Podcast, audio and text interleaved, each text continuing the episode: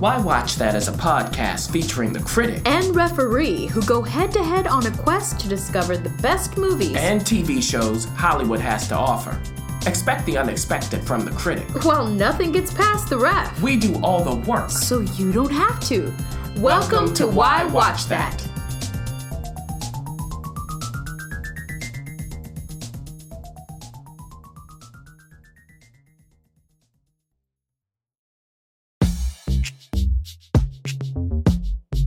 The Why Watch That movie talk. We have some sneak peeks and a first look for you for this movie talk. And you couldn't get more opposite. I mean, literally, these are on all ends of the spectrum of what you would find in the theaters. We're gonna start with a um a festival I'll say favorite. It was it, it's the it's the it's a festival chat. You chat about it at the festivals. We first um acknowledged it at Sundance of this year, and it was later at TIFF. And I I think it popped in somewhere else too. I don't know if it was at Tribeca or not. But Honey Boy, which is a new movie that will come out November 11th or November 8th, excuse me, starring a very familiar cast. Um, but first, it's directed by Alma Har'el, and it's written by hold it, hold it, Shia LaBeouf. Now you're thinking, wait, what? like Terminator or not Terminator, but uh, Transformers Shia, Disney Channel Shia, like that guy? Yes. Mm. Not mm. only the screenwriter, but he's also starring in it and it's somewhat autobiographical. I'll just say that you'll you'll clear it up, I'm sure. Lucas Hedges is in it. Noah Jupe is in it. Laura San uh, Giacomo is in it, uh, along with some other people who just show up in Honey Boy. Now, I remember when you saw this critic, and you were like, um, uh, uh what? Mm. what did I just see? So uh, hopefully you can get through the plot of this and we will decide whether or not we're going to, you know, trudge out into the cold and see Honey Boy in the theaters. Hmm. All right, so here we go.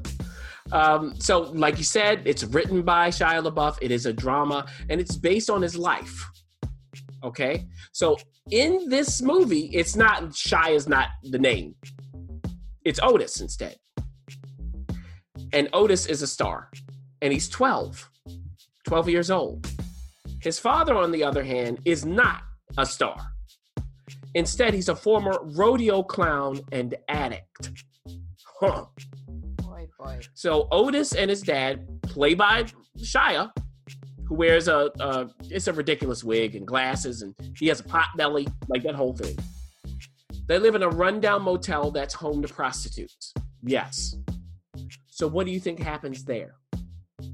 Oh, and by the way, obviously Otis pays the bills, and he pays his father to be his guardian. Mm-hmm. But just how do you think that makes Dad feel? Also, how can Otis, who's observantly and sensitively played by Noah Jupe, continue to navigate his dad's moodiness and abuse? Mom left, so she clearly couldn't. And in fact, when mom and dad fight over the phone, Otis is their conduit. But that's not all because Honey Boy also focuses on Otis at age 22. So we have Otis at 12 and then at 22. He's still a successful actor. But unfortunately, he also inherited his father's addiction gene. And so eventually he's forced into rehab where he, as played by an always game Lucas Hedges, has to confront his past in order to move forward into a healthier future. But what about dad? What will he have to say about his honey boy now? Now, look, when movies are as personal as this one is, here's the question for moviegoers will it transcend its own confines and turn into something universal. Otherwise, it'll come across as a particular movie for people who've experienced something similar instead. And for Honey Boy, the latter is much closer to the truth. In essence, this film's major point of focus is on how the sins of parents, and in this case, fathers, for the most part, are passed down to their children. I think that there was too much of Shia as the dad to make that point land as powerfully as possible. First of all, Lucas Hedges as the 22 year old Otis is underused. There isn't enough of him. And in particular, there isn't enough of him with Shia. I think that seeing the two of them together throughout the movie would have been more successful. The dots would have connected more clearly. In fact, when this film was at its best, outside of the occasional humorous line, it paralleled the experience of Otis at both ages. From the beginning, director Alma Har'el focuses on Otis at age 22 as he goes through a stunt routine and other things on set in repetitive fashion. Then we see Otis at age 12 do a similar kind of thing. And that kind of echo also happened later in the film when both of the Otises scream, though for different reasons, and when both are hugged by their dad. And it's in those moments when Honey Boy made a clear connection between the time periods and between father and son. So if they had made a film that consistently toggled between kid Otis with dad, adult Otis on set and in rehab, and adult Otis with dad as well, then this film might have been better able to put its audience in a stronger position to link all of those experiences into one emotional whole. As it is, though, Honey Boy it feels more like a movie that Shia needed to make to exercise some of his personal demons than like a movie that needs to be seen by most audiences. Well, there you go. It's in theaters on the 8th. You might have to dig around to find it. Sounds like to me that if you do pay the $15, you really have to be a fan of Shia.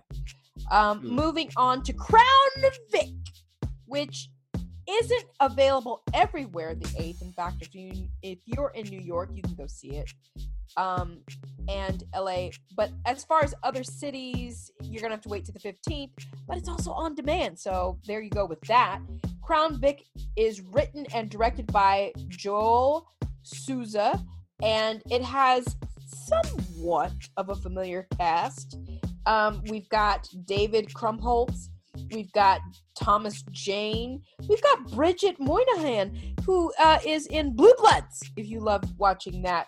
We've got other people popping in, popping out, a lot of TV uh, credits, and a familiar face here and there. I don't know much about Crown Vic. I just know it's a cop show or a cop um, movie. Um, but uh, what makes this any different? Well, it's real on the streets of LA. Yeah.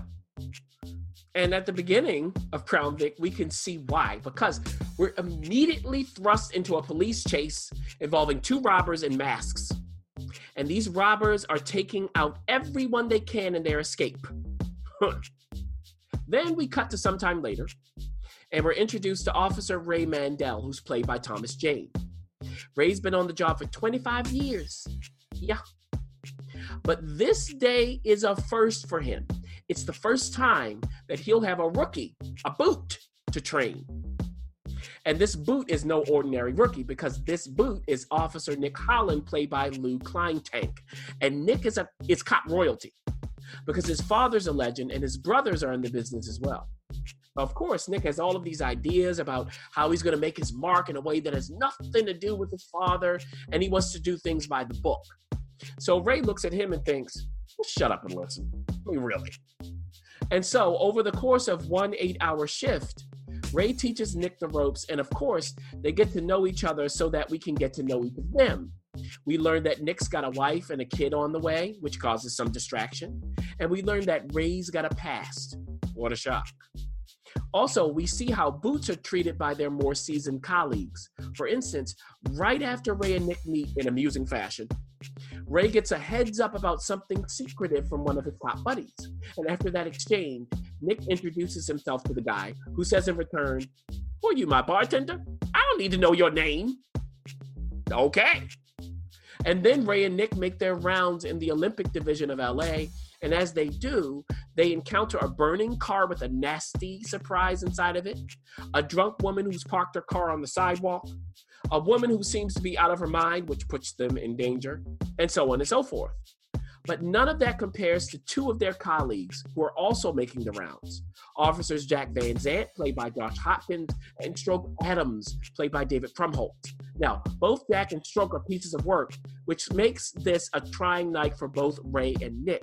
However, you can't forget about the secret information that Ray received because it links to a little girl who's gone missing and whose strung out mother, played by Bridget Moynahan, has a certain connection to Ray. Also, you can't forget about the two robbers from the beginning of the film. Just how do they fit into all of this? And so, as you can tell, Crown Vic is in the vein of numerous cop films and TV shows, but it's not quite as bonkers as Bad Lieutenant or Training Day, and it's not quite as sharp as Rampart. And stylistically, everything revolves around that Crown Vic. All the action takes place in or around that titular black and white cop car. And as a result, the camera peers into the car through the front windshield and it peers out of the car in the opposite direction from its back. Also, almost all of it takes place during one night in LA, so you know what that looks like. However, while Thomas Jane has created a performance with some interesting texture, pretty much all of Crown Vic is overly familiar and predictable. Now, that doesn't have to be a bad thing, especially if you're in the mood for a hard nosed depiction of a night in the life of a cop. However, for it to work, it must be executed well. And on that count, Crown Vic falls a bit short. Now, the reason why is that the numerous conversations are way too drawn out, thereby stalling the momentum. So by the time something happens outside of the opening chase, which is very effective, it's hard to be that interested. I mean, you knew it was coming long ago. And that's why by the end, this film's supposed revelations aren't that revelatory. And that's why much of the sting that might have been is lost, regardless of how brutal things get. Because instead of barreling toward its conclusion, Crown Vic gets there and fits and starts. So while Crown Vic is a decent film overall, it doesn't go for the jugular, which is a shame because it had the potential to sock its audience in the gut. And now, speaking of socking us in the gut, here's the first look we have for you from the ref. It's in theaters everywhere right now. And what is this? It? It's Terminator Dark Fate.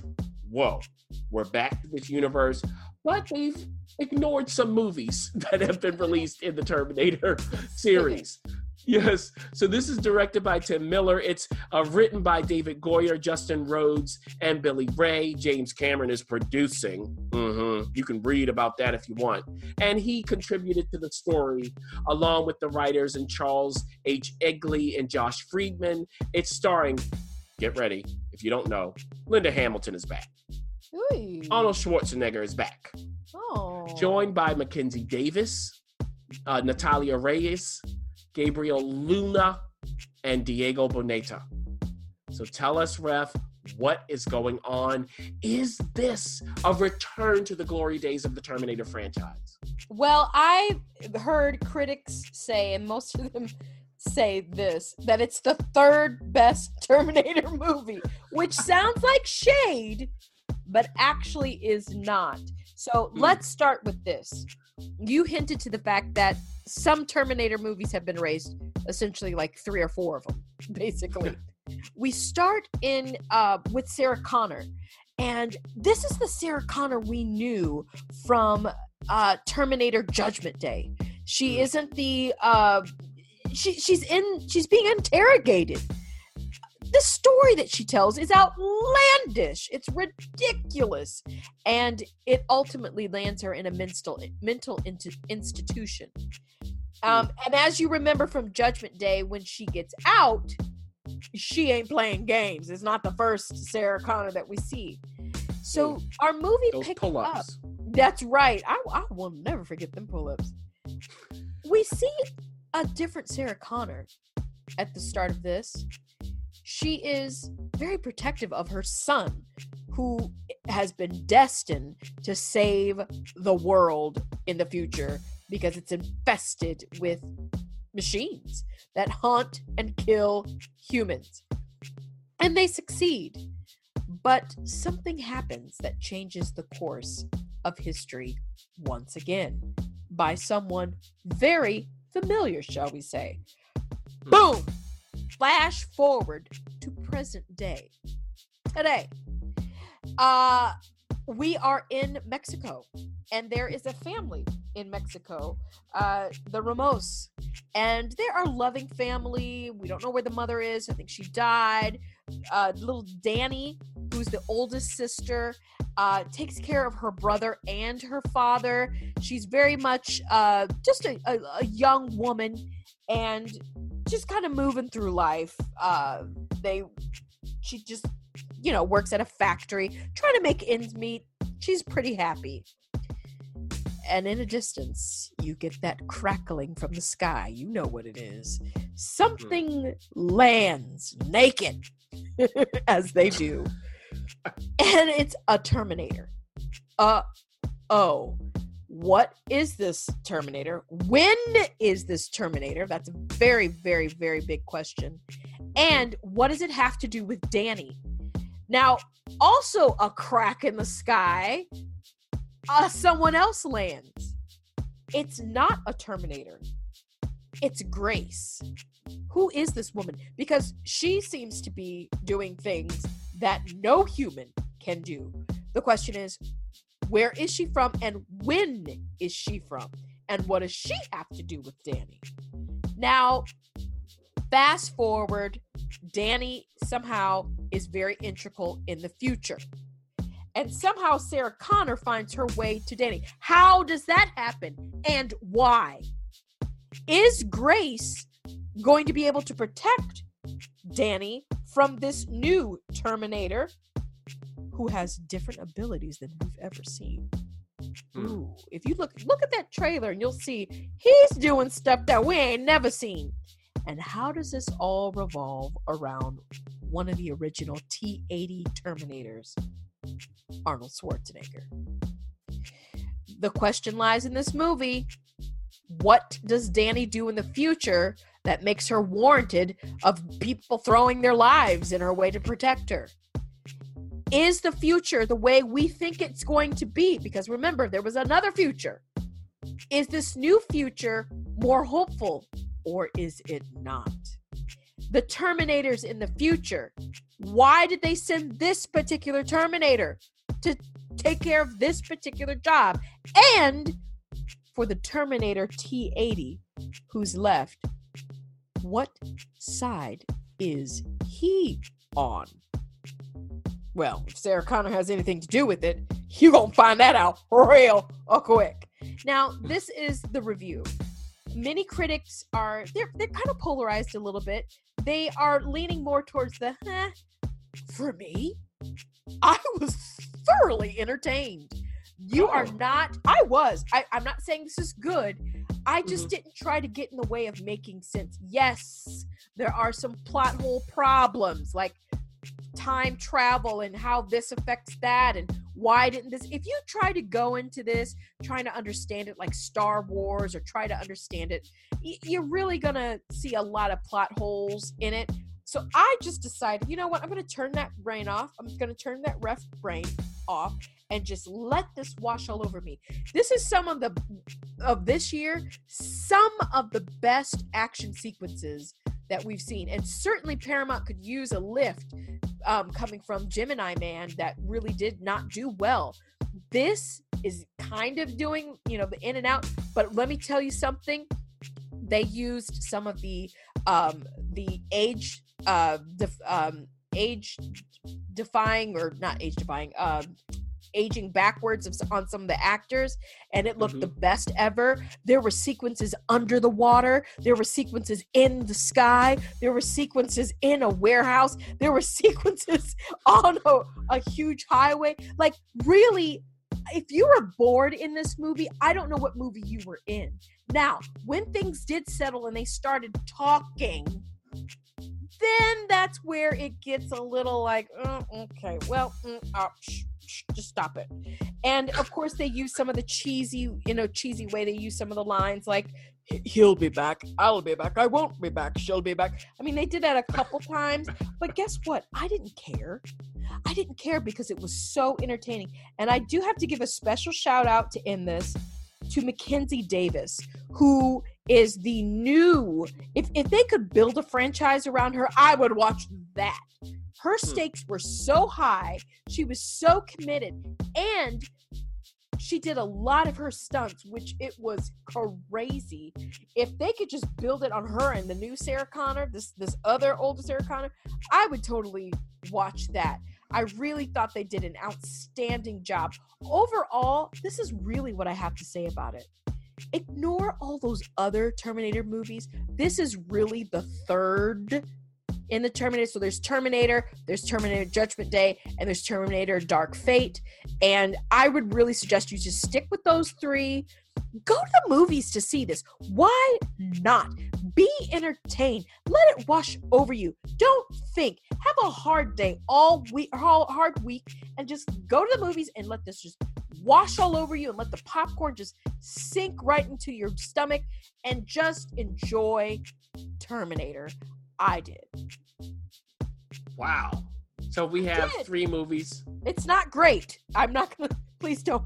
Don't say Oh yeah, it's not great. It isn't. it's entertainment. Yes, exactly. And what's wrong with that? That's So we have three forms of maybe entertainment, maybe not so entertainment in this movie talk for you.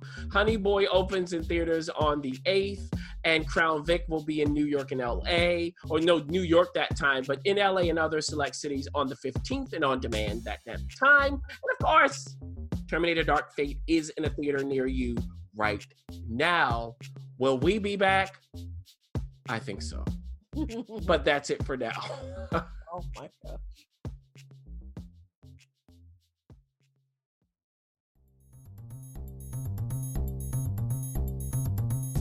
Thanks for listening. For additional resources, visit whywatchthat.com. Good idea, and we'd love to hear from you. So go ahead and leave comments, feedback, and you can rate us on iTunes. We'll see you next week. See you.